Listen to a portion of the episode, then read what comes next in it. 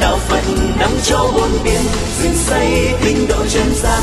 Đạo phật ngày nay dân hiến đạo phật ngày nay huy hoàng. Đạo phật pháp âm đạo phật ngày nay hân hạnh giới thiệu đến quý vị bài pháp thoại tu thân và tu tâm. Do thầy Nhật Từ giảng tại chùa Xá Lợi ngày 19 tháng 3 năm 2006. Kính mời quý vị lắng lòng nghe. Nam mô Bổn sư Thích Ca Mâu Ni Phật. Kính thưa toàn thể Phật tử. Bài kinh Đại kinh à, Sắc Cha Ca, thứ 36 của kinh Trung Bộ, nói về nghệ thuật tu thân và tu tâm ở trong truyền thống Phật giáo. Bài kinh này là một kinh nghiệm đối thoại liên tôn giáo diễn ra giữa một vị sa môn mang tên của bản kinh mà tuần trước chúng ta đã có dịp học qua một phần bản kinh ngắn liên hệ đến à, cuộc đối thoại giữa ông và Đức Phật Như Lai Thế Tôn. Sau một khoảng thời gian khóa dài, quan sát cách thức tu tập của rất nhiều vị sa môn lõa thể và bà la môn theo truyền thống của nền văn hóa tâm linh ấn độ sắc chaka đã cho rằng người tu thân sẽ bị đau khổ về thân. Do vì họ thiếu cái phần tu tập của tâm. Những đau khổ đó có thể dẫn đến tình trạng nghiêm trọng nhất là điên loạn. Rồi sau đó ông lại xác định rằng là những người tu tâm á, nếu không có phần chăm sóc và tu thật về thân sẽ cũng có thể bị rơi vào tình trạng khổ đau tương tự từ thân thể cho đến dòng cảm xúc kết luận của cuộc đối thoại, ông đã cho rằng là liệu những vị xuất gia đệ tử của như lai thế tôn có phải là những người tu tập theo dạng thức thứ hai? Có nghĩa là chỉ có tu tập tâm mà không có tu tập thân, cho nên dẫn đến sự khổ đau. Nhân đó đức phật mới phân tích, trình bày về những phương pháp chuyển hóa thông qua sự tu tập thân và tâm theo truyền thống tâm linh của những bậc giác ngộ mà ngài là một trong những bài học điển hình nhất về sự thành công trong tiến trình tu tập. Khái niệm tu là một khái niệm rất rộng, bao hàm nhiều nội dung khác nhau. Cầm một ly nước lên uống một cái ực. Để giải quyết cơn khát, người ta gọi là tu. Hay là đưa một cốc rượu, một cốc dễ khác nào đó, uống như thế này, cũng được gọi là tu hoặc là ra một cái gara sửa xe hơi xe đạp ừ, các loại xe nói chung thì gọi là tu sửa. Còn đi học bổ túc thêm một cái ngành học nào đó ở nước ngoài thì gọi là tu nghiệp. Thì như là cái khái niệm tu đó, đầu tiên của nhà phật được dân gian hóa theo nhiều góc độ nhiều ngữ cảnh khác nhau đến lô, đến độ nó mất đi cái kỳ gốc của nó có một số hành giả có khuynh hướng lý giải chữ tu và dịch nghĩa nó bằng từ tương đương trong tiếng anh là practice. Từ sự thực tập hay là sự hành trì. Dĩ nhiên nó vẫn lột tả được, ít nhất là bảy, tám mươi phần trăm của nội dung cần thiết của một hành giả tu tập trong đạo Phật. Đó là thực tập, tức là thực hành, biến những gì từ lý thuyết trở thành những sinh hoạt thực tế cho nó rất cần. Ngoài ra chúng ta có thể hiểu tu là một ừ, tiến trình chuyển hóa. Lời ăn tiếng nói nếp suy nghĩ sinh hoạt giao tế ứng xử quan trọng nhất là thói quen. Chuyển hóa thói quen là một cái gì đó rất khó bởi vì à, nó đã trở thành bê tông cốt sắt. Trải qua năm tháng thời gian con người có mặt trong cuộc đời cứ mỗi một lần nó tái hiện nó tạo thành một phép uh, bám thật là chắc, thật là khó. Sự lặp đi lặp lại đó đã làm cho người đó nghĩ rằng nó như cá tánh của mình. Cho nên khi sửa nó là chúng ta đang đối diện với một thói quen có quán tính, có gốc rễ sâu thẳm ở trong nhận thức, có những biểu hiện thông thường qua những hành vi, như là những phản xạ một cách có điều kiện dẫn đến tình trạng phản xạ vô điều kiện. Nhìn tu là chuyển hóa những thói quen đó đối tượng của sự tu tập đó, có thể ờ, rất đa dạng bởi vì cảm xúc của con người có tốt và xấu cái xấu cũng vô số trong khi cái tốt là có giới hạn. Học một điều tốt ở những nước tiên tiến đó, có thể mất đến vài năm. Học đến cả kiếp này sang kiếp đó vẫn chưa hết để học. Nhưng gieo trồng một hạt giống tiêu cực một hạt giống xấu á chỉ trong vòng vài giây vài giờ thôi rửa nó hoài đến nhiều kiếp vẫn chưa chắc đã hết.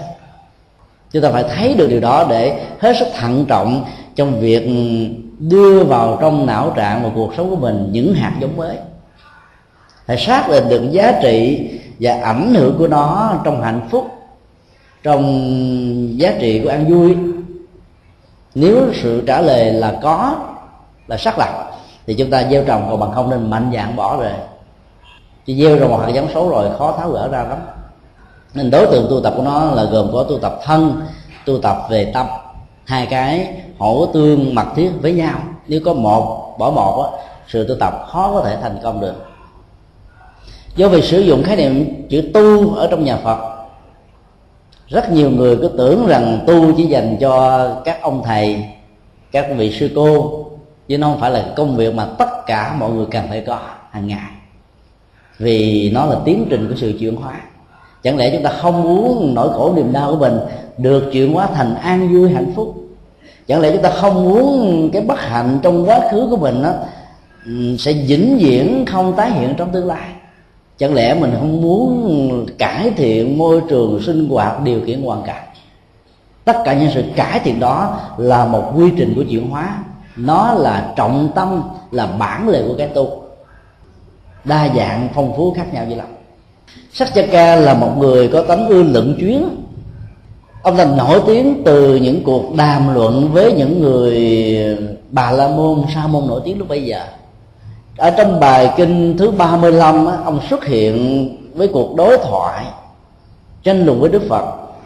Với một thái độ rất cống cao, ngạo mạn rằng ông sẽ như là một lực sĩ, quay Đức Phật như là một con dế ông dùng những hình ảnh để cho thấy cái khả năng về nhận thức, về kiến thức, về hùng biện của ông là hơn hẳn Đức Phật.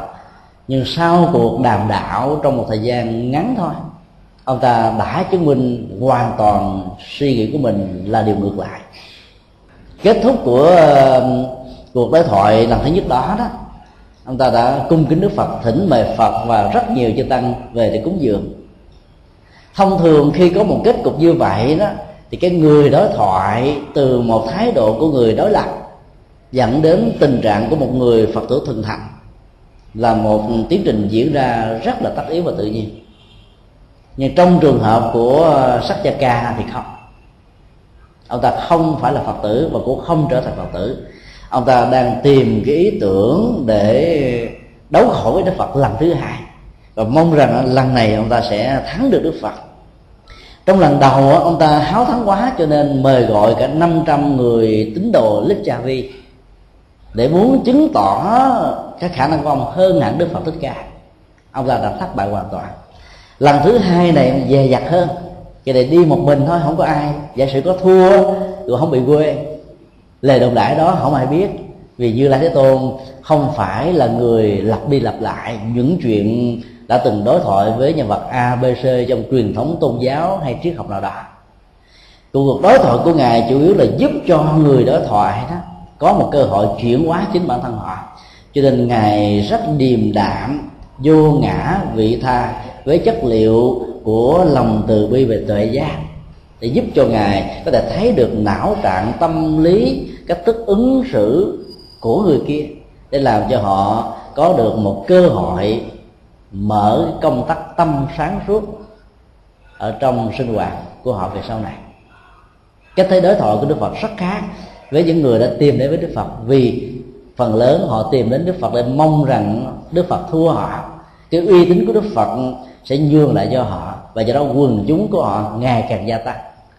Sắc cha ca đã đến với đức phật lần thứ hai bằng tâm trạng ngã mạn thầm lặng, khéo léo này nói chung ở đâu được ló ra bằng một bản ngã ở đó có rất nhiều vấn đề.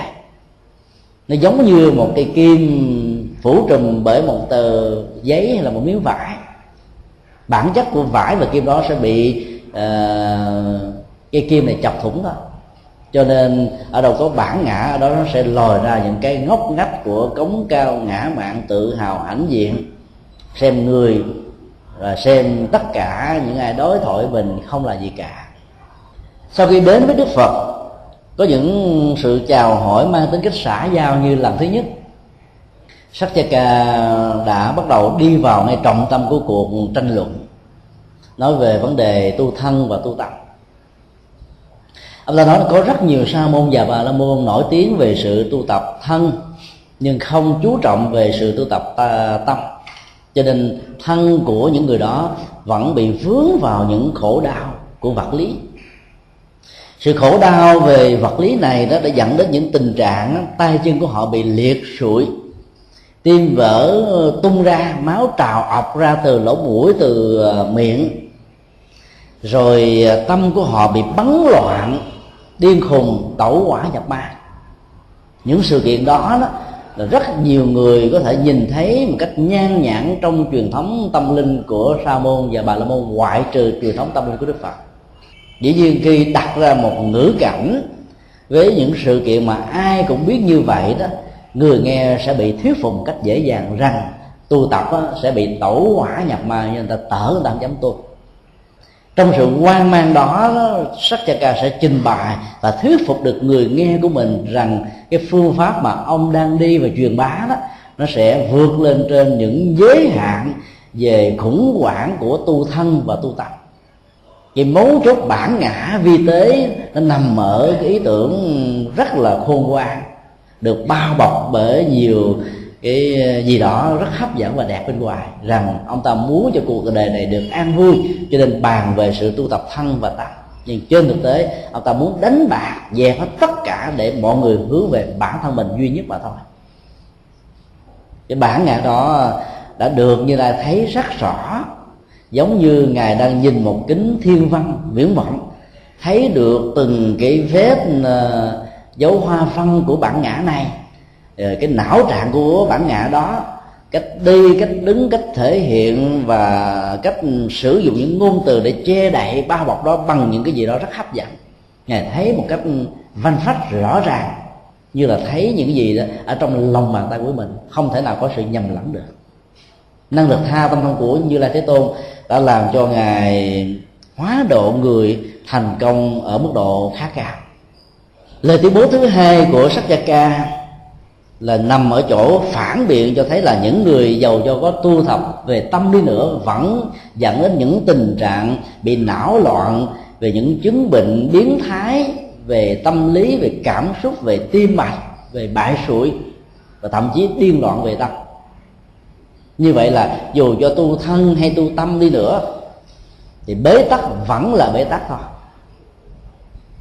Cách lý luận về phương diện y học đó rất thích hợp là thân không có được tráng kiện khỏe mạnh, có thể dẫn đến những sự khủng hoảng của tâm. Và cái đó nó tạo ra một cái ờ, sự giao thoa, bệnh tật. Thân tạo ra bệnh cho tâm tâm tạo ra bệnh cho thân. Hai cái cùng tạo ra bệnh tật mà lại nỗi khổ, niềm đau cho rất nhiều người. Người nghe dễ dàng bị thuyết phục lắm. Trước khi ông ta đến với như lai thế tôn thì giả tức là tôn giả a nan đã thưa với như lai rằng sắc cha ca là người nổi tiếng về biện luận. Cơ sở lý luận của ông ta rất sắc bén vì ông ta biết đi vào từng ngõ ngách của cái gút mắt vấn đề đang được đặt ra. Và nếu không có chiều sâu về ngôn ngữ học, không có chiều sâu về ờ, cách thức chê chữ dụng từ sẽ bị ông ta dắt dẫn một cách rất là tinh vi và sẽ bị thua cuộc tôn giả a nan tin tưởng rằng như lai thế tôn sẽ à, thuyết phục được ông. Ông dùng bằng một cái từ như thế này. Bạch như lai thế tôn, xin ngài nán lại đây một lát nữa, chắc chắn có à, sa môn lõa thể sắc cha ca sẽ đến. Chứ còn nghĩ rằng cuộc đối thoại này sẽ mang lại lệ lạc cho rất nhiều người có mặt. Xin ngài từ bi quan hỷ, rộng lượng, nhận lời thỉnh cầu của con. Vì a nan hiểu rất rõ trong tất cả mọi cuộc đối thoại với những người khác tôn giáo, khác triết học các ý thức hệ các quan niệm các cấp tức hành trì như là thế tôn đều tạo cơ hội cho người kia trở thành một hành giả, thay vì là một thức giả. Sự kiện đó chưa hề có tình trạng ngoại lệ. Chắc chắn rằng nó sẽ diễn ra một cách tương tự đối với sắc cha ca. Như là thế tôn không vội nhận xét về những lý luận của sắc cha ca ngài sử dụng phương pháp vắng chắc vắng. Cho nên thế tôn hỏi là thưa hiền hữu ông có thể ờ, dẫn chứng cho tôi một vài trường hợp hay là bối cảnh cụ thể về điều ông nói rằng là những người tu tập về thân mà bỏ rơi sự chăm sóc về tâm đó, có thể dẫn đến những chứng bệnh như vừa nêu? Hoặc là trong một tình huống nào đó mà ông thấy chắc chắn một trăm phần trăm rằng những người tu tập về tâm mà thiếu tu tập về thân cũng có thể dẫn tới những biến cố ờ, về sức khỏe và về cảm xúc. Xin ông hãy nêu ra những trường hợp điển hình. Sakaka cảm thấy hăng hoan lắm bởi vì cái chiều thứ nhất chiều thứ hai mới xuất ra thôi, như lai thế tôn đã hơi bị bí lý rồi. Ông ta thầm nghĩ và mừng mừng như vậy. Ông nói là, thưa tôn giả Gotama các nhân vật sa môn và bà la môn lõa thể nổi tiếng trong thời đại của chúng ta đó có lẽ là ngài cũng biết, chẳng hạn như Nanda Baccha Chisa Sang Kicha Makeli vân vân, và nhiều vị khác nữa. Họ là những người không có chú trọng về lễ nghi của truyền thống. Họ là người sống khổ hạnh bằng cách là dùng cái lưỡi làm vệ sinh cơ thể của mình, giống như con chó dùng lưỡi để làm sạch bộ lông của nó. Họ không cần phải rửa tay, mà dùng lưỡi để rửa tay họ không ăn rượu thịt. Họ không có ờ, sử dụng những thực phẩm có thể dẫn tới ờ, những kích hoạt, làm cho người tiêu thụ rơi vào trạng thái của cám dỗ, biến thân thể vật lý này trở thành một cái nơi chứa đầy những loại bệnh tật. Họ rất là tinh tế trong việc chọn đối tượng cúng dường và thể hiện ra một cách thức rất là uh, thanh thoát của những người tiếp nhận cúng dường. Họ không hề nhận thực phẩm cúng dường từ những nơi không đáng nhận từ những nơi bị cấu uế từ những con người không có tấm lòng thật sự dân cúng cho những bậc chân tu. Điều đó đã làm cho hạnh nguyện và cách thức tu tập của họ đã được nổi tiếng. Họ đã không nhận quá cái sức ăn của họ. Nếu sức ăn của họ ở khối lượng a thì họ tiếp nhận a khối lượng b, họ tiếp nhận b. Có người là ăn một ngày một cử, ngồi ăn một lần trong suốt một buổi không đứng lên lần thứ hai. Đứng lên rồi là không ăn nữa. Và có người là tiếp ờ, ứng với cái lời thỉnh cầu của những gia chủ, muốn gieo hạt giống phước báo cho họ ở chỗ này chỗ kia. Cho nên có thể trong một buổi ăn như vậy, họ đã dành thời gian ở nhiều nơi khác nhau. Ở chỗ này ăn chút xíu, rồi sau đó đến chỗ khác không tiếp tục ăn nữa để cho ai cũng có cơ hội gieo trồng phước báo. Cách phân tích rất đơn giản của như lai thế tôn đã tạo ra một hiệu ứng nhất định nào đó ở sắc cha ca. Ông ta tưởng mình đã thắng, nhưng thông qua sự trả lời hai câu chất vấn của nhà thế tôn, ông ta chứng minh mình chỉ là trình giáo kim thôi. Sức dài chiêu đầu làm cho thiên hạ mất hồn, đến chiêu thứ tư là hết ngón nghề nào để đánh ông ta lính quýnh liền như là thế tôn hỏi ông có biết cái phương pháp tu tập về tâm của các hành giả sa môn, bà la môn mà ông vừa nói rằng có thể dẫn đến những biến chứng về sức khỏe và não loạn, tẩu hỏa nhập ma về tâm hay không? Lắc đầu trả lời được. Vì đem ta dùng những nghệ thuật lắc léo của ngôn ngữ, của cơ sở luận điểm đó. Chứ trên thực tế ông ta đã chưa từng trải qua những kinh nghiệm đó và cũng không thể thấy rõ được là những giới hạn của những phương pháp này nằm ở chỗ nào. Cho nên khi được đặt ra nội dung và trọng tâm của phương pháp tu tập, tâm như thế nào thì ông ta hoàn toàn bế tắc. Đức phật đã trả lời và giải thích cho chúng ta rất đơn giản. Trước nhất phải xác định được có hai đối tượng hành giả. Đối tượng hành giả đã được thành công, được gọi là vị thánh đệ tử hay là đệ tử thánh biến những gì được học tập từ ờ, chư phật và các vị bồ tát các vị thánh tăng giảng dạy, trở thành một phần của sự sống. Cho nên họ được gọi là đệ tử thánh đa văn, hiếu học về phật pháp có hành trì trong đời sống hàng ngày. Đối tượng thứ hai là vô văn phàm phu, tức là những người ờ, phàm phu bạch diện như chúng ta, không hề có kiến thức Phật pháp sâu rộng không hề có hành trì, có nghệ thuật đúng phương pháp. Cho nên chất liệu Phật pháp đã không trở thành dưỡng chất đời sống tinh thần cho họ. Thì những người vô dân phàm phu đó à, dễ dàng bị tham đắm và rơi vào cảm giác buồn, vui, lẫn lộn. Những biến chứng xuất hiện là một sự thật. Các hạng vô văn phàm phu khi có một cảm giác hạnh phúc, vui, hưng phấn thoải mái xuất hiện trong tâm. Thì điều đầu tiên là cảm giác và khuynh hướng bám víu sẽ bắt đầu xuất hiện. Đầu tiên cái bám víu đó là một sự cô lập dùng cảm xúc hạnh phúc an vui này. Không bao giờ muốn cho người khác có thể chia sẻ cái niềm an vui của mình. Nếu chia sẻ là phải thông qua đó tô bồi bản ngã của mình lên. Ca ngợi mình, tán dương mình, a vui mình vân vân thì mình mới mở cơ hội cho họ hưởng một phần nào đó. Trạng thái bám víu này đã làm cho rất nhiều người phàm phu của chúng ta rơi vào sự chấp trước về lạc thọ. Dĩ nhiên sự chấp trước về lạc thọ, nếu nó có sự liên hệ, nó kết nhất định nào đó với niềm an vui hạnh phúc, phù hợp với đạo lý, nhân quả, phước báo, vân vân thì không có gì là đáng nói lắm bất quá bản ngã họ to thì họ không thể làm lợi ích nhiều cho cuộc đời nhưng họ không làm hại cho ai là cũng tốt lắm rồi.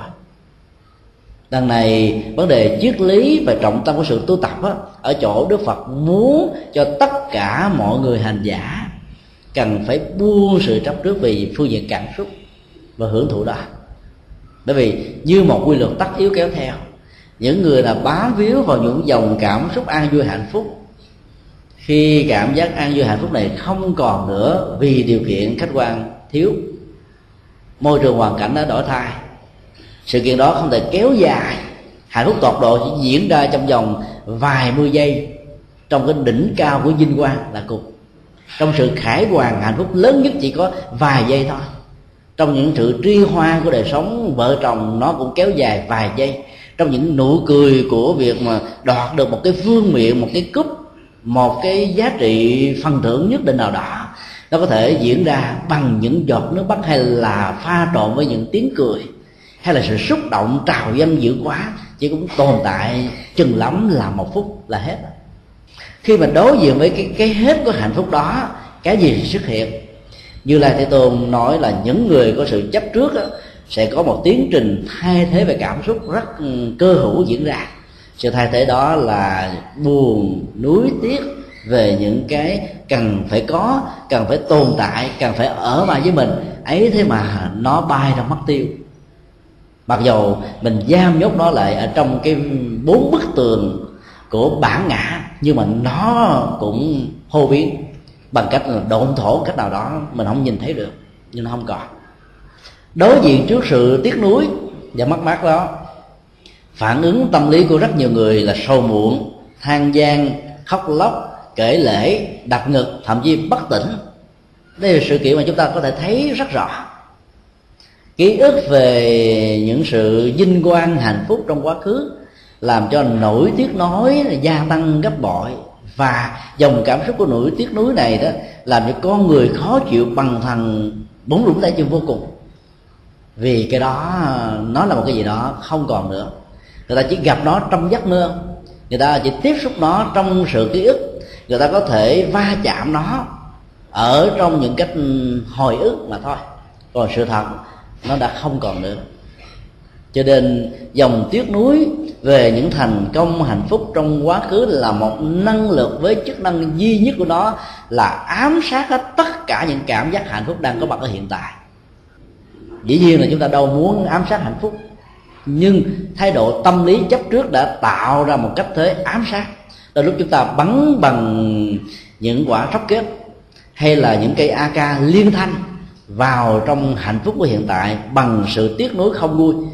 Chúng ta giam nhốt mình ở trong một căn phòng để liên tưởng nó bằng cách là mở lại một băng video về những kỷ niệm đẹp, về những hạnh phúc hay, về những giá trị thăng quan, vân vân. Chúng ta ôm lại cái đó hàng ngày, hàng giờ xem coi, nghe kể hoặc là tự kể cho người khác. Và thấy tiếc nuối này là một tràng à, pháo liên thanh đốt chết hạnh phúc hiện tại.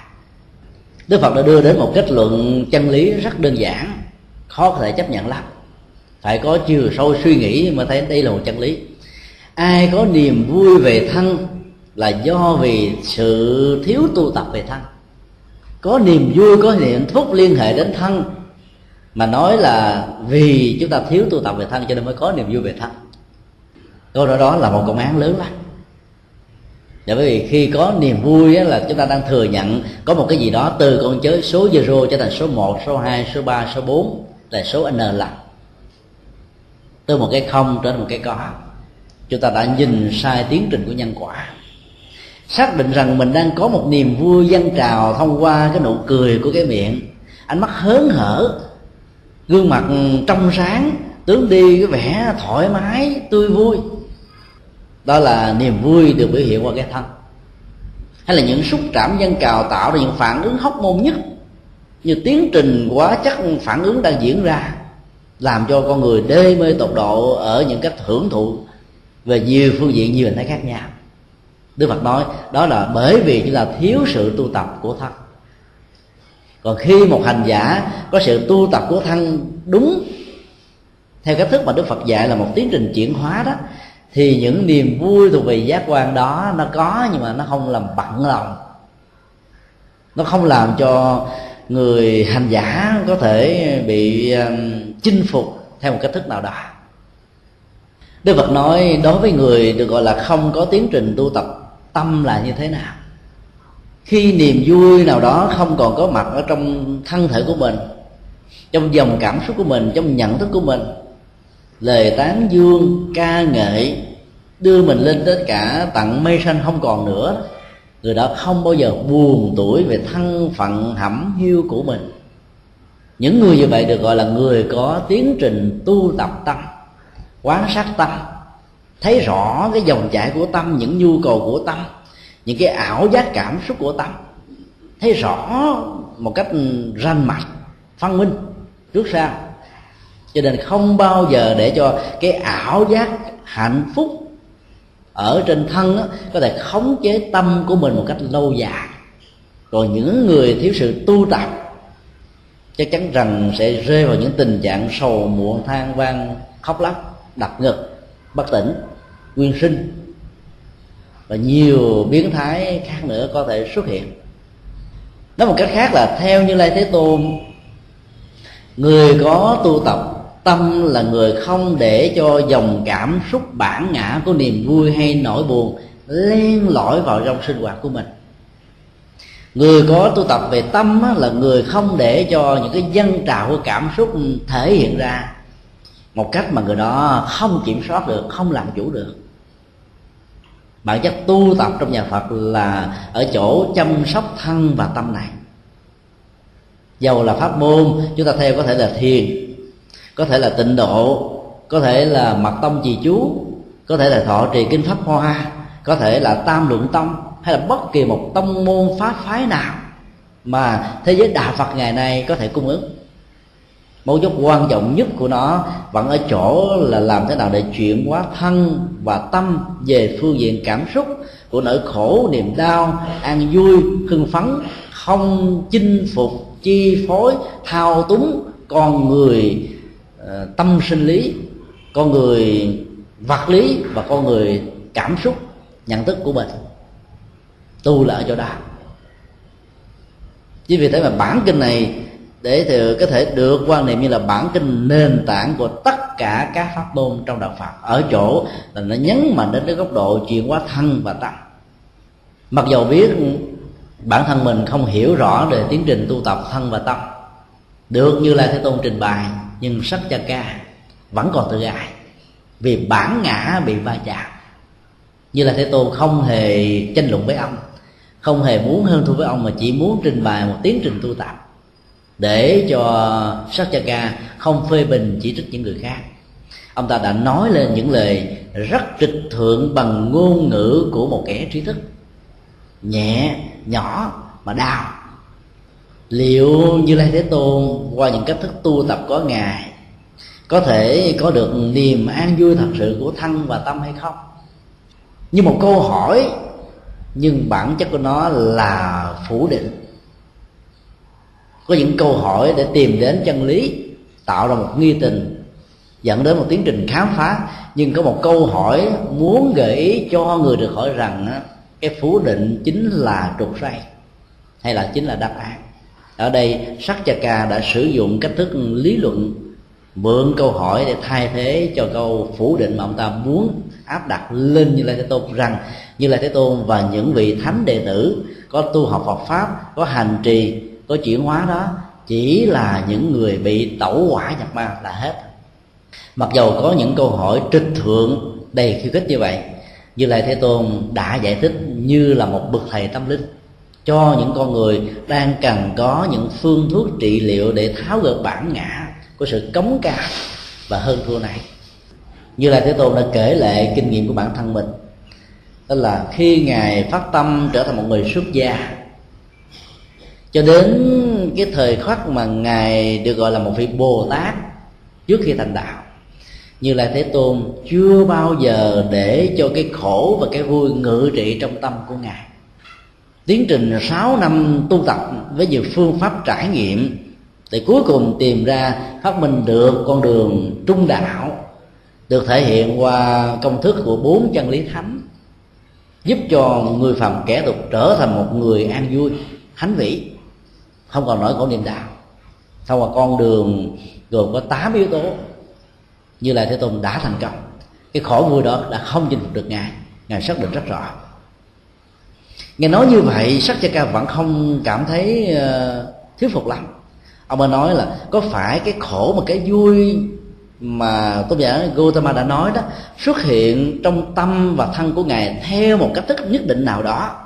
Tín độ nó đã khiến cho ngài đó không thể không để cho nó khống trị hoặc là phải vứt nó ra ngoài bên ngoài. Có nghĩa là cái gọi là an lạc thân và tâm của ngài chỉ là một ảo giác mà thôi. Người ta phản biện lại một cách rất là khéo léo. Như lời thế tôn đã trả lời, không thể như thế được, này sắc cha ca. Ta đã từng nghĩ rằng những người có đời sống tại gia đó đang giam nhốt mình trong một cái à, bốn bức tường của trách nhiệm, của nghĩa vụ, của quyền lệ, của đối tác xã hội, của tình người, của sự nhân ái giữa cha mẹ và con cái, giữa vợ và chồng, giữa gia đình mình với những người xung quanh. Những sự dây ràng buộc đó đó đã tạo ra tính an ninh, đã tạo ra tính liên minh, đã tạo ra tính bè phái, đã tạo ra rất nhiều thứ, cho nên rất khó có thể có được chất liệu tĩnh tại của tâm an vui, hạnh phúc tột độ trong cách thế của một người tại gia. Ta đã nghĩ đến điều đó một cách rất chuẩn xác và sâu sắc.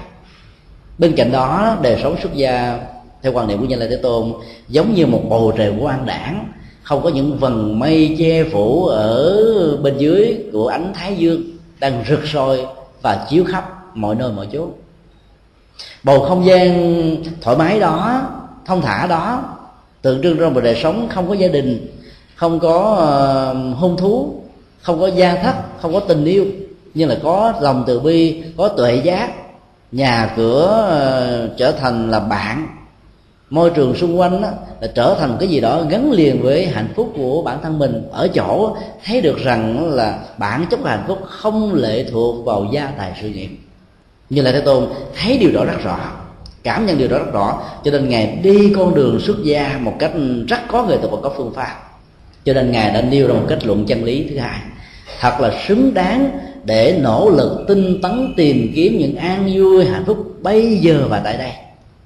Chỉ với trạng ngữ đôi trong trường hợp này là điều mà chúng ta phải để ý mới thấy được triết lý hạnh phúc của nhà phật bây giờ và tại đây. Hạnh phúc không phải là những cái ở tương lai. Nó không phải là những đàn gà mà là những trứng gà để có được đàn gà nó không phải là những điều mơ ước, mà là chủ cái hành động để mơ ước nó trở thành một hiện thực. Tức là bây giờ, nó cũng không có ờ, liên hệ gì đến quá khứ, bởi vì quá khứ tạo ra một tiền đề, một chân lý định sẵn về định mệnh, về số phận an bài. Cái đó làm cho nỗi khổ niềm đau gia tăng tột độ lắm. Cho nên hạnh phúc phải có mặt bây giờ, tức là ở hiện tại. Và ở đâu? Tại đây. Có nghĩa là không phải một cảnh giới xa xôi nào khác những gì chúng ta làm có người thuật có phương pháp. Làm ở giờ khắc thứ nhất, giờ khắc kế tiếp là chúng ta có được an vui. Có làm là có hạnh phúc, có tu là có an vui, có chuyển hóa là có được lệ lạc. Ở đâu cũng được. Ở công sở, ở xí nghiệp, ở gia đình, thậm chí ở trong nhà vệ sinh, đang tắm, giặt, đang quét, dọn, lau chùi, vẫn có thể thiết lập được trạng thái an vui. Như là thế tôn nói, đó là nghệ thuật tu thân và tu tập bây giờ và tại đây với sự nỗ lực tinh tấn đúng mức của nó sau khi nhận dạng được sự khiêu khích ừ, hoàn toàn không có ý nghĩa cho đời sống nội tâm, như là thế tôn đã trình bày, những giới hạn làm cho con người khó có thể ừ, thực hiện sự tu tập thân và tâm một cách có nghệ thuật và phương, có kết quả.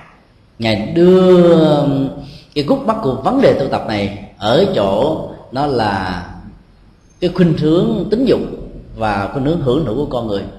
Nó là chuột say đẩy con người vào sanh tử. Nó là bệ phóng đưa con người vào quỹ đạo của tái sanh. Nó là một cái gì đó ràng buộc, làm cho con người khó có thể vùng vẫy nổi với rất nhiều sự bế tắc ở trong cuộc đời. Như là thế tôn đã đưa ra ba ẩn dụ rất hay. Ngài nói, sau một tiến trình tu tập với phương pháp nghệ thuật, ngài chứng đắc được đạo quả, ngài thấy rất rõ rằng cái hoạt động tính dục và những nhu cầu hưởng thụ lớn nhất của kiếp người và của các loài gia súc. Nằm ở chỗ đó là cái cây ái dục đó đó, nó có một cái nhựa sống rất bền bỉ. Mặc dù bên ngoài nó có thể khô, nhưng bên trong nó vẫn là còn sức sống của nó. Nếu chúng ta để một cái cây có nhựa sống đó vào trong một cái à, nơi có nước, rồi chúng ta dùng những dụng cụ có thể tạo ra lửa bằng cách là cọ sát đó mồi nó thổi nó như thế nào đó để lửa được phát sanh chắc chắn rằng sự mệt nhọc và bực tức là một kết quả. Lửa sẽ không bao giờ bén rễ được ở những cái cây mà nước đầm đề ướt như là tây đô nói cũng tương tự như vậy. Nếu như một con người nào đó mà buông lung sự kiểm soát của thân và tâm để cho các hoạt động tính dục đó, ừ, ở thân nhiều quá lòng dục tham lòng dục ái xuất hiện hoặc là bị ám ảnh bị hôn ám bởi đời sống dục hay là có nhiều cái khát vọng thầm kín về dục bên trong hay là bị uh, uh, dục xuất hiện như là một cái ngọn lửa thiêu đốt làm cho họ bức rất khó chịu phải đi tìm kiếm để giải quyết bằng vật thì người đó đang để cho cái nhựa ướt át của dục thấm nhuần hết cả cây và ngâm nó ở trong một vũng lề của khổ đau và sanh tử. Cho nên lửa của an vui lửa của tuệ giác sẽ không bao giờ có thể xuất hiện được. Đó là ẩn dụ thứ nhất, đã dẫn đến một quyết tâm cao độ cho các hành giả xuất gia theo truyền thống tâm linh của nhà Phật. Ẩn dụ thứ hai là có những cây mặc dầu nó đã hết nhựa bên trong, nó khô queo rồi, nhưng không may nó bị rơi vào trong một cái đầm, một con nước, một con sông trôi nổi trên mặt nước. Thì dầu cho chúng ta có à, các phương tiện tạo ra lửa và nhiệt cỡ nào đi nữa. Chúng ta vẫn không thể nào làm cho lửa có thể xuất hiện ở cây khô queo này. Là vì yếu tố của phương tiện môi trường hoàn cảnh sinh thái nói chung đã làm cho điều kiện của dục đó, được tiếp tục phát triển ở trong con người của mình. Nỗi khổ niềm đau đã bắt đầu gia tăng. Cho nên tu tập theo nhà Phật qua hai ẩn dụ này đầu tiên là con người phải tịnh hóa thân và tâm của mình một cách đồng điệu để cho không có những tác dụng phụ, những phản ứng ức chế cưỡng lực diễn ra trong tiến trình tu tập. Cái thứ hai nữa là chúng ta phải thay thế môi trường tu tập. Giống như những người nghiện thì đừng bao giờ tới những chỗ hút xì ke. Người ghiền thuốc thì đừng bao giờ có mặt trong những cái bút hay là những nơi có cái dòng khói phì phà mang nhiều chất nghiện. Những người nghiền cờ bạc thì đừng bao giờ đến biên giới tây ninh tới las vegas hay tới những sòng bài. Để thay thế môi trường thì điều kiện được thay đổi này sẽ tạo ra một tiến trình ờ, thuận lợi cho cái duyên ờ, được thiết lập theo một cách thế thân và tâm của mình đặt trong một quỹ đạo của sự chuyển hóa thôi, chứ không có một cái đường đi nào khác. Ẩn dụ thứ ba, như là thế tôi nói, một cây khô là không còn nhựa sống, đặt ở trên một khu vực hoàn toàn khô ráo có điều kiện thuận lợi gió không có nhiều sự cọ sát bằng à, những dây bùi nhùi vân vân có thể tạo sự phát lửa phát hỏa ở cây này. Thì người uh, hành giả nhà phật có truyền thống tu tập thân và tâm giàu với cách thế của người tại gia hay xuất gia là người đã bỏ được hoạt động của tính dục giàu có tình cờ hay là đột nhiên đối diện với những nỗi khổ niềm đau xuất hiện biết thân và tâm của mình thì người đó vẫn có thể đạt được sự giác ngộ tức là trạng thái của an vui. Ý như là thế tôi muốn nói chúng ta một điều là trong tiến trình tu tập đó, cái những bất hạnh những điều không ai những nghịch cảnh có thể xuất hiện với chúng ta một cách tình cờ có nghĩa là nó là một tiến trình tự nhiên của nhân quả hay là nó diễn ra theo một cách thức mà có sự sắp xếp của những người khác muốn hãm hại mình muốn chù dập mình, muốn phá láng mình. Những nghịch cảnh đó không làm cho dòng cảm xúc của người có tu thân và tu tâm thật sự đó bị quyện vào nỗi khổ niềm đau như là một cục dầu hắt hay là một cục hít 500 tách rời không được. Chuyện đó là chuyện không giờ có. Sau khi trình bày ba ảnh dụ để hỗ trợ về tiến trình tu tập thân và tâm của hành giả như lai thế tôn đã phân tích kinh nghiệm riêng của bản thân ngài. Ngài cho rằng à, nếu như tu tập thiếu phương pháp đó, thì sự tu tập thân và tâm có thể tạo ra những phản ứng kháng cự nội tại như một trận chiến không có tương nhượng và mang yếu tố của loại trừ lẫn nhau. Ngài đã từng kinh qua những phương pháp tu tập đó và thấy rằng nó không phải là giải pháp lâu dài nó không phải là con đường. Nó không phải là những cái mà hành giả cần phải nương theo đó kinh nghiệm thứ nhất, sự vận dụng cưỡng lực trong sự tu tập chuyển hóa thân và tâm của như lai thế tôn thông qua cách thức là ngài nghiến răng để tạo ra sự tập trung cao độ, trạng thái bình tĩnh, dán cái lưỡi ở trên cái nắp họng. Đó là một trong những cách thế về phương diện tâm lý, sinh học của cơ thể tạo ra một trạng thái bền bỉ và nêu một quyết tâm cao độ lớn lắm. Bữa nào chúng ta có thể thực tập. Khi muốn làm một việc gì đó, nghiến là, tôi phải làm cái chuyện này thành công. Nghiến lên như vậy, tự nhiên mình cảm thấy có tự tin hơn, bình tĩnh hơn. Chỉ nhiên, nó là một cưỡng lực của lòng sân. Tức là lấy lòng sân để khống chế sự giải đãi, lấy lòng sân để khống chế vượt qua những cái chưa dứt khoát, chưa có do dự chúng ta phải tạo một cái gì đó nó gây một ấn tượng thì sự tu tập mới có thể xuất hiện. Sau khi mà nêu một quyết tâm bằng phương pháp nghiến răng dán lưỡi nóc họng lúc bấy giờ mồ hôi một kê toát ra đầy hết cơ thể của đức phật trong lúc mà ngài còn tu tập bồ tát. Ngài nói lúc đó ngài có một cái cảm giác rất là hung lực, xuất hiện lạ kỳ lắm giống như là một lực sĩ đang nắm đầu một kẻ rất yếu, quay trong chóng như thế này. Lúc đó chánh niệm được an trú, thân của ngài bắt đầu được kinh an. Nhưng mà cái khinh an đó là khinh an ở trong sự dao động đó là một khinh an ảo. Tâm thì tốt, nhưng mà thân đó thì đã sử dụng cưỡng lực của lòng sân. Cho nên nó không phải là trạng thái khinh an cần thiết có thể tạo ra hỷ lạc ở trong cảnh của những người hành trì. Như là đã xác định đó, lý do chính yếu là là vì ta đã quá gắng sức chống lại cảm giác khổ đau đang nổi lên đang trỗi dậy trong ta. Như là thế tôn nói vì động cơ xuất phát xuất gia của ngài lớn đúng cái khổ cái vui không chinh phục ngài được cho nên mặc dầu dùng cưỡng lực như vậy nhưng những cảm giác của hạnh phúc không chinh phục ngài được và cảm giác của khổ đau cũng không chi phối ngài được trong trường hợp của ngài là một ngoại lệ. Kinh nghiệm thứ hai của cưỡng lực trong tiến trình chuyển hóa được ngài sử dụng đó là ngài vận dụng pháp thiền. Nhưng nín hơi thở vô chỉ có thở ra thôi còn không hít vô. Nó là một cái cưỡng lực mới. Ngài nói là bắt đầu á, thì ngài thở ra bằng miệng rồi thở ra bằng mũi hay là thở qua bằng lỗ tai giống như các nhà yoga hoặc là thỉnh thoảng thở ra bằng các lỗ chân lông. Nín thở vô mà chỉ có thở ra. Y học ngày nay chúng ta biết là trong trường hợp cấp rút đó, chúng ta phải thở bằng miệng. Vì cái nhu cầu đưa oxy vào trong cơ thể để tạo ra một tiến trình trao đổi chất, làm tư nhuận lại máu, tư nhuận tế bào, làm thư giãn neuron thần kinh. Thì việc mà thở gấp, thở dồn á cần phải có. Cho nên khi mà những người bị cấp cứu, người ta cho những ống oxy đưa vào trong mũi để hỗ trợ thêm. Là vậy. Trong những tình trạng không có những sự khẩn cấp đó thì chúng ta thở bằng lỗ mũi thôi. Bởi vì lỗ mũi đó, nó có những cái lông bên trong. Vì cái cấu trúc đặc biệt của nó, giữ lại nhiệt lượng cần thiết để con người khi thở ra, thở vào đó, không lấy cái chất quá lạnh, quá độc, quá dơ, không thích hợp với sức khỏe vào bên trong cơ thể. Cũng không đẩy hết tất cả những nhiệt lượng cần thiết có được trong một cơ thể ra bên ngoài. Nên thở bằng lỗ mũi là phương pháp thở trong một hoàn cảnh không có những cái nhu cầu quá cao về oxy. Cái đó thường được sử dụng trong phương pháp thiền quán. Những người thực tập tinh vi hơn nữa có thể thở bằng cái lỗ tai. Biến lỗ tai trở thành một phương tiện để đưa hơi thở vào. Các nhà yoga đã làm việc đó.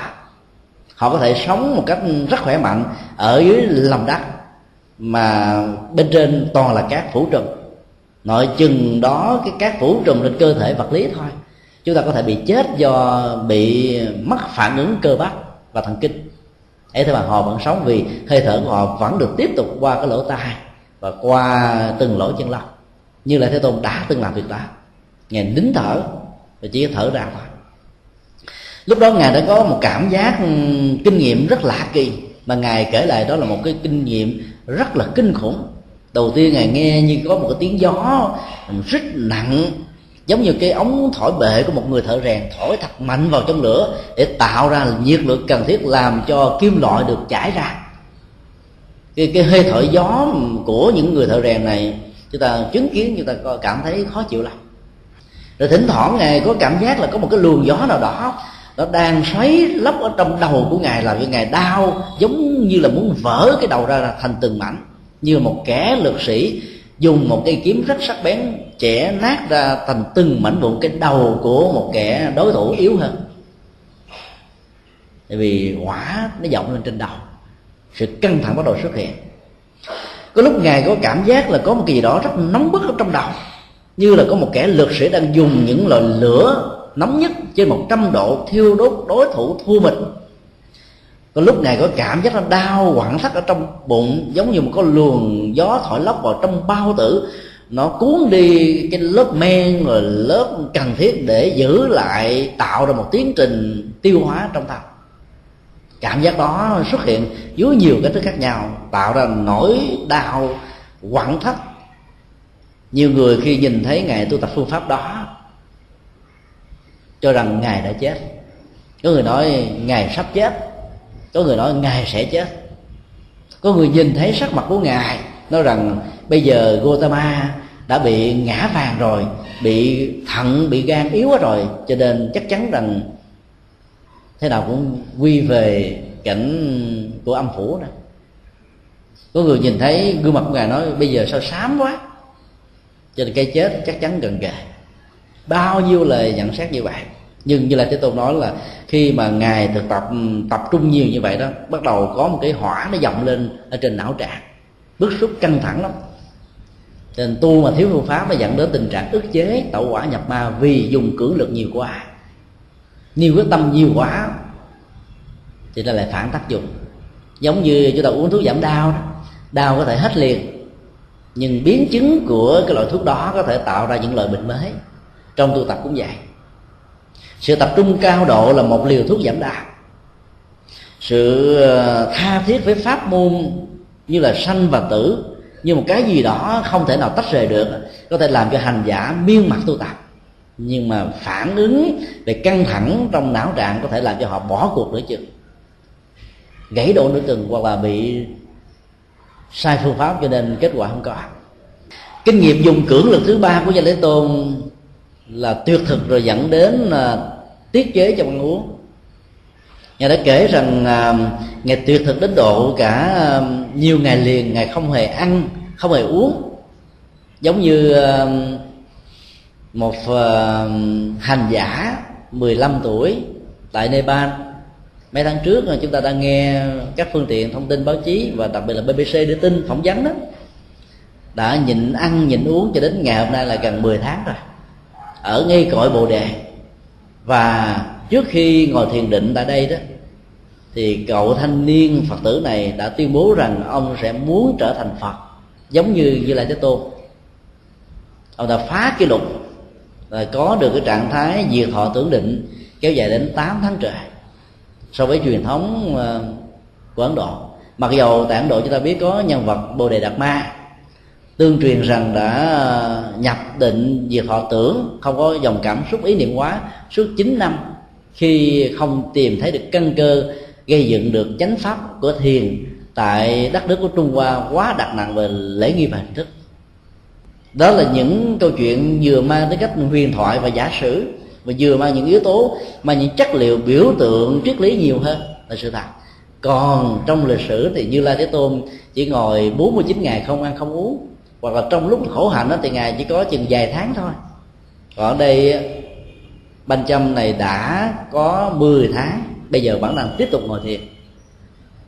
Không hề có một giọt nước. Sức khỏe vẫn điềm nhiên, vẫn thoải mái, nhẹ nhàng. Đó là một hiện tượng rất lạ. Khi ờ, sức lực của ngài càng giảm đi đó, thì rất nhiều chư thiên, tức là những người hành giả ở các hành tinh khác, chứng kiến và nói thầm trong não trạng của ngài rằng chúng tôi sẽ ủng hộ ngài nếu ngài có thể tu tập thành công. Ngài hãy sử dụng những thực phẩm của thiên giới đi được gọi là thiên phẩm. Những loại thực phẩm này ngài có thể đưa uh, dưỡng chất thông qua các lỗ chân lông. Theo cách thức ngài quán tưởng chúng tôi sẽ hỗ trợ. Như là thế tôn đã từ chối vì ngài nói nếu có được sức khỏe thông qua các thiên phẩm như vậy là tôi đang tự dối tôi và tôi đang dối mọi người, cho nên ngài tiếp tục duy trì cái phương pháp ừ, đó ở một cách thức đơn giản hơn, nhẹ nhàng hơn. Tức là từ bỏ sự tuyệt thực thông qua cách thức bắt đầu ăn lại. Đầu tiên ngài ăn cháo thiêu, cháo chua, rồi sau đó ăn lại một cách bình thường, cho nên sức khỏe được phục hồi. Mặc dầu là như vậy, ngài là mô tả cái kinh nghiệm về ờ, tiết chế thực phẩm để dẫn đến một thân thể gầy gò yếu và khó có thể đạt được sự giác ngộ. Ngài nói ngài ăn những tô súp rất nhỏ có những cái loại đậu thân ngài gầy giống như là một cái sợi dây leo. Tay chân của ngài ốm tâm ốm teo. Bàn trôn của ngài đó giống như cái móng của con lạc đà toàn là xương và sẩu không có mỡ ở dưới đùi. Xương sống của ngài á, nó lòi ra từng mảnh chúng ta nhìn thấy giống như cái xương của một người chết, giống như một cái chuỗi bánh. Còn các xương sườn của ngài đó, như là những cái cột nhà bị hư, nát. Tay con ngươi của ngài hút sâu vào bên trong. Chúng ta nhìn thấy một cái khoảng cách rất là sâu giữa con ngươi và cái ờ, phế xương ở chỗ đó. Da của ngài bị nhăn và khô, giống như là một dây bí trắng bị đắng bị phê ở một mùa hè rất là oi bức, giòn, dễ vỡ. Mỗi khi ngài làm ma sát để tạo ra nhiệt lượng giúp cho ngài có thể sống khỏe trong những cơn gió rét lạnh thấu da, thì mỗi lần ma sát đó là lông và tóc ở trên cơ thể của ngài nó rơi rụng. Chưa từng thấy. Mỗi khi ngài có nhu cầu đại tiện tiểu tiện, ngài đã bị đột quỵ, mặt của ngài đã bị úp lên trên mặt đất da của ngài đã ngã đen ngã xám vàng sẫm, vân vân. Ngài xác định là chưa từng có trong lịch sử một nhân vật nào đã từng khổ hạnh ép sát như là ngài, giàu là quá khứ. Hay là hiện tại, và chắc chắn rằng trong tương lai cũng không thể nào có một người nào tương tự đâu. Nhưng rất may vì cái phước lực về lòng từ bi, không sát sanh, đối với các loài động vật, yêu môi trường, yêu thiên nhiên và con người bảo hộ sự sống của ngài lớn quá từ nhiều đời nhiều kiếp. Cho nên trong một cách thức tương tự, rất nhiều nhà khổ hạnh ép sát đã chết. Ngài vẫn sống một cách khỏe mạnh, bình thường. Sau đó, ngài đã nêu lên một suy nghĩ. Chắc chắn rằng phải có một con đường khác để đến con đường giác ngộ. Khổ hạnh nó phá về khổ hạnh không phải là giải đáp khổ hạnh không phải là một con đường. Ngài đã mạnh dạn từ bỏ đó phương pháp dùng cưỡng lực của tuyệt thực và giảm ăn đã tạo ra những cái nhu cầu rất ít của các giác quan thường khi mà cơ thể con người được nuôi nhiều quá, ăn đồ bổ nhiều quá đó, thì cái nhu cầu của hưởng thụ bắt đầu có mặt. Ăn nhiều là phải hưởng thụ. Nó phải có đường vô, có đường ra. Nhập vô nhiều quá mà không có đường ra, nó dẫn đến những biến tắc, những biến thái, những khó chịu. Cho nên khuynh hướng của cổ hành ép sát trong truyền thống của ấn độ giáo là ngày xưa là ở chỗ là tiết chế ăn uống một cách cực đoan, để cho các giác quan này không có cơ hội đòi hỏi nó là một phương pháp lãng tránh và giảm đạo chứ không phải là là một cái gì đó cần thiết. Nó tạo ra những cưỡng lực cưỡng lực của sự mỏi mệt căng thẳng đi đọt chua dập cơ thể này thiếu lòng từ bi với nó, cho nên phần lớn các hành giả khó có thể được thành công. Đặt ra một câu hỏi chắc chắn có một con đường rất là hạnh phúc cho như lai thế tôn khi còn tu tập hạnh bồ tát.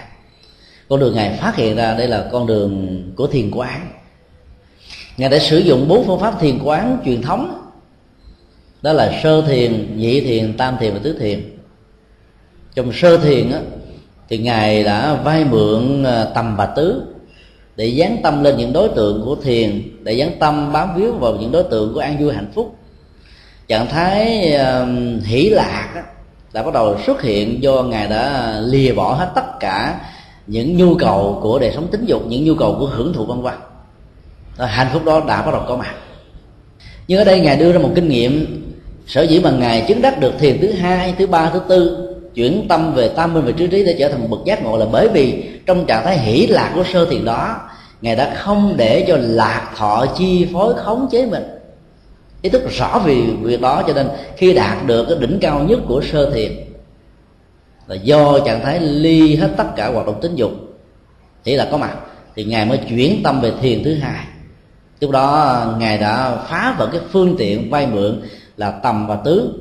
À, yếu tố cần thiết để dán nhãn um, tâm lên đối tượng thiền quán để tâm không có đối tượng bám víu vào những cái tiêu cực cái xấu làm cho con người có thể bị sa ngã vướng lị sự chuyển hóa bằng cách buông bỏ đó đã làm cho ngài đạt được trạng thái hỷ lạc thứ hai do bản chất của thiền định sanh nội dung của nó là trạng thái nội tỉnh tĩnh tại rất là nhẹ nhàng bên trong và có được sự chuyên nhất tâm, không hề có sự phóng thích tâm theo dạng ly tâm hay là theo một cách thức phan duyên với đối tượng trần cảnh nào đó.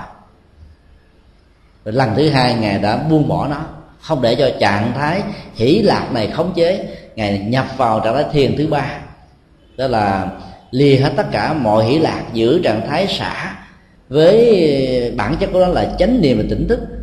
An chú và chứng được cái hạnh phúc lớn hơn do buông xả các bạn cho nên khi đạt được ở trạng thái thiền thứ ba này thì bản bản chất của sự không bám víu là trục say của hành giả để giúp hành giả tiến xa hơn.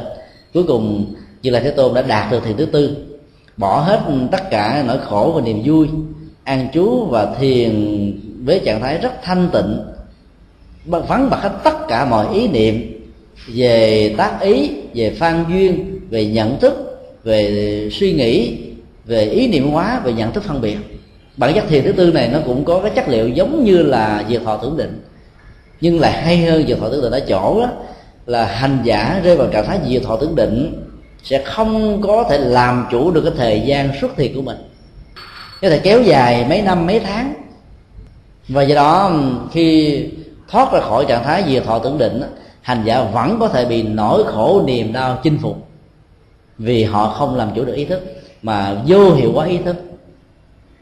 Trong khi ở trạng thái tứ thiền đó thì hành giả không vô hiệu hóa nó. Mà dùng phương pháp buông xả không chấp trước về dòng cảm thọ, để cho mọi thứ nó diễn ra, rồi nó đi, nó có mặt, rồi nó biến mất nhẹ nhàng không hề có bất kỳ một cưỡng lực nào để tống sức để đẩy nó ra bên ngoài bởi bởi vì bản chất của cưỡng lực đó là lòng sân. Cho vì đó tu tập đó, của các hành giả chứng sơ quả là phải chuyển hóa được lòng sân. Cho nên lòng sân mà còn thì thiền khó thể đạt được lắm. Trên bản chất của thiền là sự tĩnh tại nhẹ nhàng đi ngược lại với các hoạt dụng của sân của bực tức của khó chịu của cao có nhờ đó ngài đã chuyển tâm về tam minh và trí trí chứng được túc mặt minh. À, biết được rằng tâm của mình đã thuần tịnh không còn cấu nhiệm không còn phiền não vững chãi an lạc thảnh thê. Rõ về à, quá khứ của mình với à, vai trò vị trí xã hội tên tuổi dòng họ đời sống gia đình sinh hoạt tuổi thọ à, từ nét đại cương đến chi tiết. Cái sự chuyển tâm về à, túc mạng là để thấy rõ được tiến trình nhân quả là trục say chứ không phải là thượng đế và thần linh. Người có được túc mạng minh sẽ không bao giờ tin vào vận mệnh. Bởi vì chúng ta thấy là không có đề nào kiếp nào chúng ta giống nhau cả. Các hạt giống quá khứ chỉ tạo ra yếu tố hỗ trợ thôi còn quyết định vẫn là hiện tại. Cho nên mỗi đời mỗi khác mỗi kiếp đó, mỗi mới. Cái đến ngài đã chứng được thiên nhãn trí thấy được cái sanh tử của chúng sanh với quy luật nhân quả, người sen, người sang, kẻ hèn, người giàu cả nghèo, người xấu, kẻ đẹp, người hạnh phúc, kẻ khổ đau, người cao, kẻ thấp, người mập, kẻ ốm, đều do hành vi tạo tác người đó 70% ở hiện tại. Và có những yếu tố mà tư cách xúc tác của quá khứ. Như vậy, thiên nhãn trí là thấy được nhân quả của người. Trong khi túc mạng minh là thấy được nhân quả của mình. Thấy được nhân quả là một tuệ giác thấy được mình là một tội giác. Thấy được người là một tội giác. Thấy ở đây không phải để hương thua. Mình và người không phải để so sánh, mà là để làm chủ được bản thân trong tiến trình và quy luật của nhân quả. Và cuối cùng ngài đã chứng được lậu tận minh.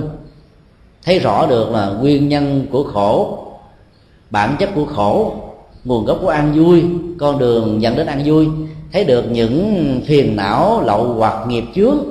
Nguyên nhân dẫn đến ngậu hoặc nghiệp chướng đó con đường hoàn toàn vắng lặng hết ngậu hoặc nghiệp chướng và cách thức để thể hiện được đó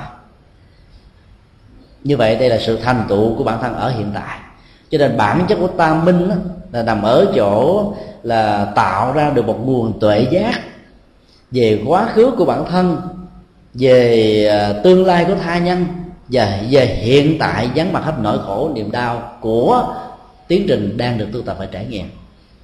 Do đó có giá trị lớn lắm sau khi trình bày về những cưỡng lực có thể xuất hiện trong tiến trình tu tập sắc ca đã cảm nhận được nó tiến trình tu tập thân và tâm của con đường chuyển hóa như là thế tôn đã dạy. Như là thế tôn đã nói một lời ứng với cái suy nghĩ của ông.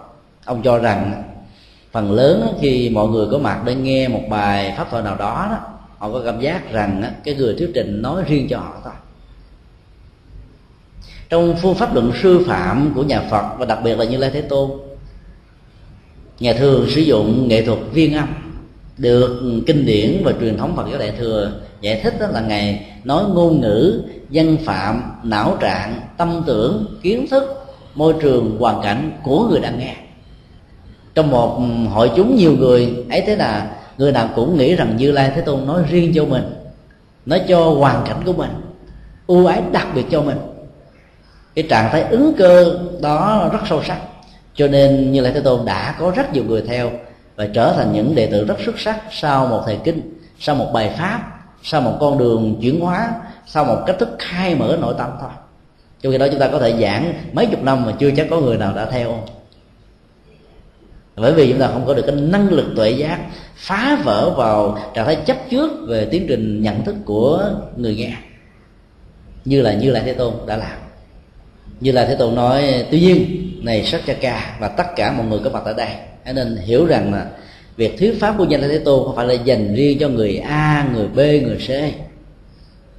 Buổi thuyết pháp ngày hôm nay không phải là dành riêng cho sắc cha ca, hay là dành riêng cho những người muốn nói thoại, thích tới thoại với như lai thế tôn.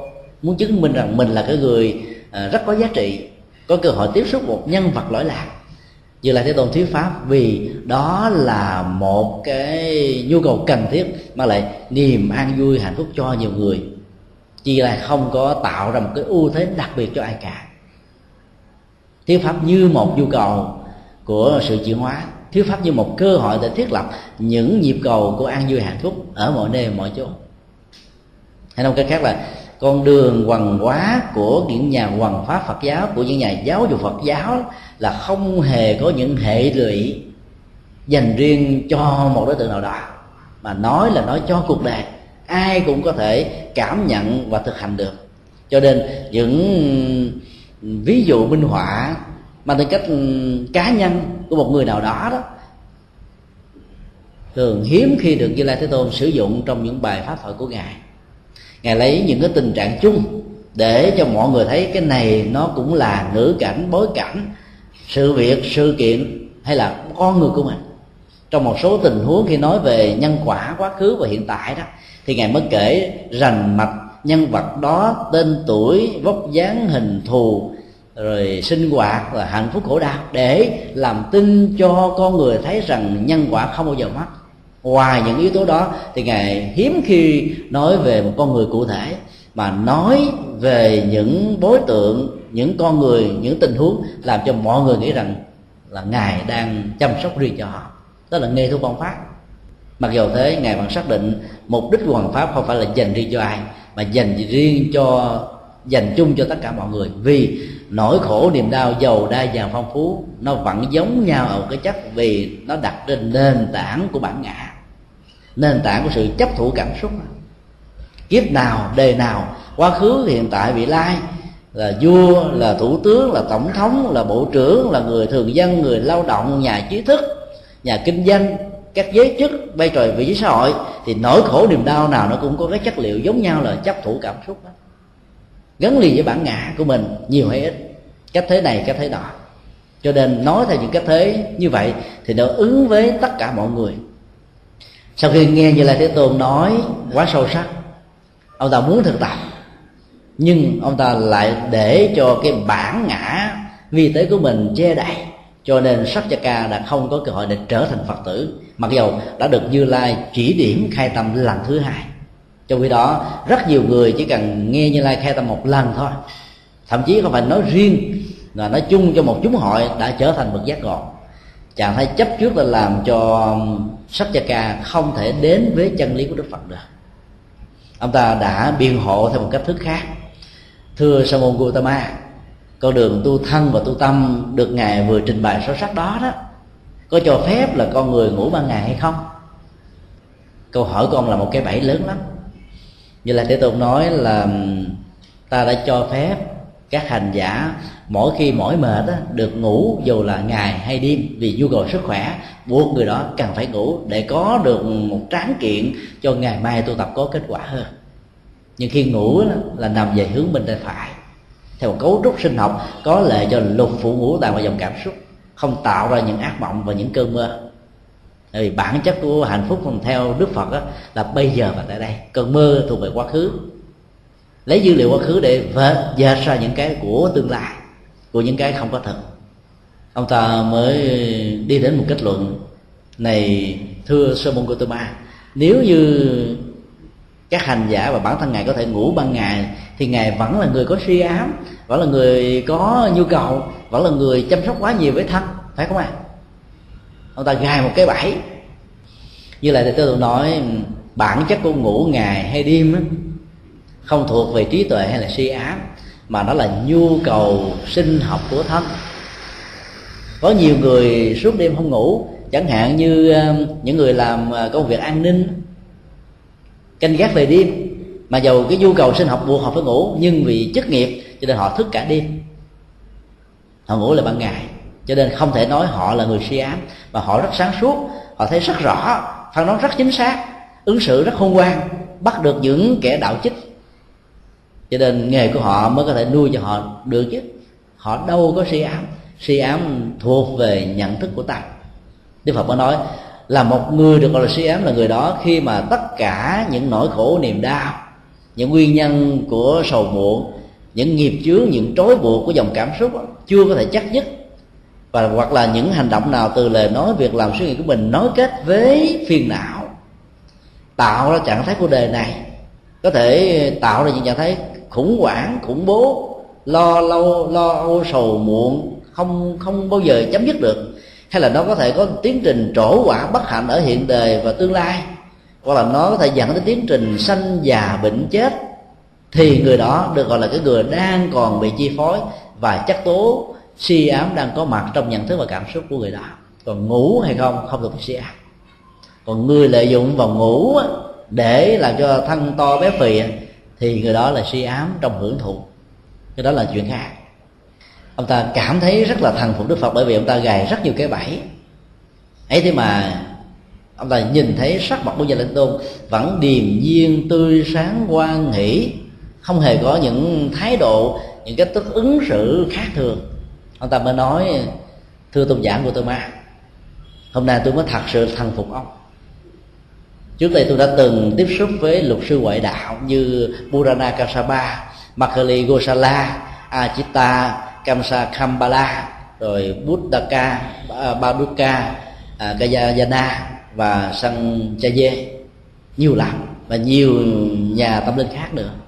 Mỗi khi tôi đặt những câu hỏi chắc vấn, tôi sử dụng những ngôn ngữ của quỷ biện lắc léo để gài để kết tội để vu khống để phê bình để chỉ trích thì những nhân vật mà tôi đã từng tiếp xúc qua họ có thể khéo léo ở lúc đầu nhưng ở cuối cùng đó, họ thể hiện ra sự bực tức khó chịu cao cò tôi không hề tìm thấy một phản ứng tương tự đã có mặt ở trong con người của tôn giả. Tôi rất kính ngại cho đó là cái bẫy thứ hai. Bẫy kế tục. Ông này ông rất là là cơ tâm để gài như lai thế tôn vào những cái cách thế để coi như lai thế tôn có nở nụ cười Ờ, phật phập của lỗ mũi không? Hãnh diện tự hào rằng mình hơn luật sư ngoại đạo không? Ông ta vẫn không hề nhìn thấy cái gì đó thể hiện ra ở ngài. Ông ta vẫn không quy ngưỡng. Rồi chào như lai thế tôn ra về nếu lúc đó mà như lai thế tôn buồn kêu là, ủa, tại sao ông quy đi tôi? Thì ông ta sẽ trở thành người chiến thắng. Vì ông ta đang gài những cái bẫy. Vì mục đích đối thoại với như lai thế tôn để chứng minh rằng ông hơn phật cho nên ông đã đánh mất cơ hội tiếp nhận được chân lý của phật. Giá trị an và hạnh phúc đó đã vĩnh viễn vẫy tay chào với ông. Trạng thái chấp trước đó đã làm cho sự tu tập thân và tâm không được thiết lập trong con người của ờ, tôn giả, lõa thể sắc cha ca. Trong bài kinh này chúng ta có thể rút ra được một vài bài học căn bản trước nhất đó là bản chất và mục đích tu tập trong phật giáo đó là nhằm ở góc độ chuyển hóa thân và tâm về góc độ chấp trước, lạc thọ hay là khổ thọ trên biểu hiện của thân thông qua bệnh tật hay là dòng cảm xúc thông qua sự giao tế, ứng xử, vân vân. Phương pháp thiền quán nhấn mạnh về góc độ buông xả của thân và tâm là một trong những nghệ thuật rất quan trọng để giúp cho hành giả tiến sâu, tiến xa trên con đường tu tập và hành trì ai giàu nhân danh pháp môn nào mà không hề có tu buông xả cứ lưu giữ nhớ dai nhớ dài nhớ dở về nỗi khổ niềm đau. Chắc chắn rằng người đó không thể nào trở thành vị đệ tử thánh đa văn có thực tập có giác ngộ có ăn vui. Và cuối cùng á, các pháp môn á, dù là pháp môn nào phải đặt trên nền tảng của chuyển hóa cảm xúc. Cho nên với cái thế này không nhất thiết chúng ta phải có mặt ở trên điện phật mỗi ngày nếu như không có thời gian, chúng ta vẫn có thể thực tập sự chuyển hóa đó ở nơi chúng ta đang có mặt làm việc, ở công xưởng, ở gia đình, ở công an việc làm. Ở trong lúc chúng ta chạy xe, trong lúc chúng ta giao tế, ứng xử vân vân. Cần phải chuyển hóa nỗi khổ niềm đau trong mọi cách thế này. Thì lúc đó chúng ta mới thật sự được gọi là một hành giả tu tập, tu thân và tu tâm theo truyền thống tâm linh của nhà Phật.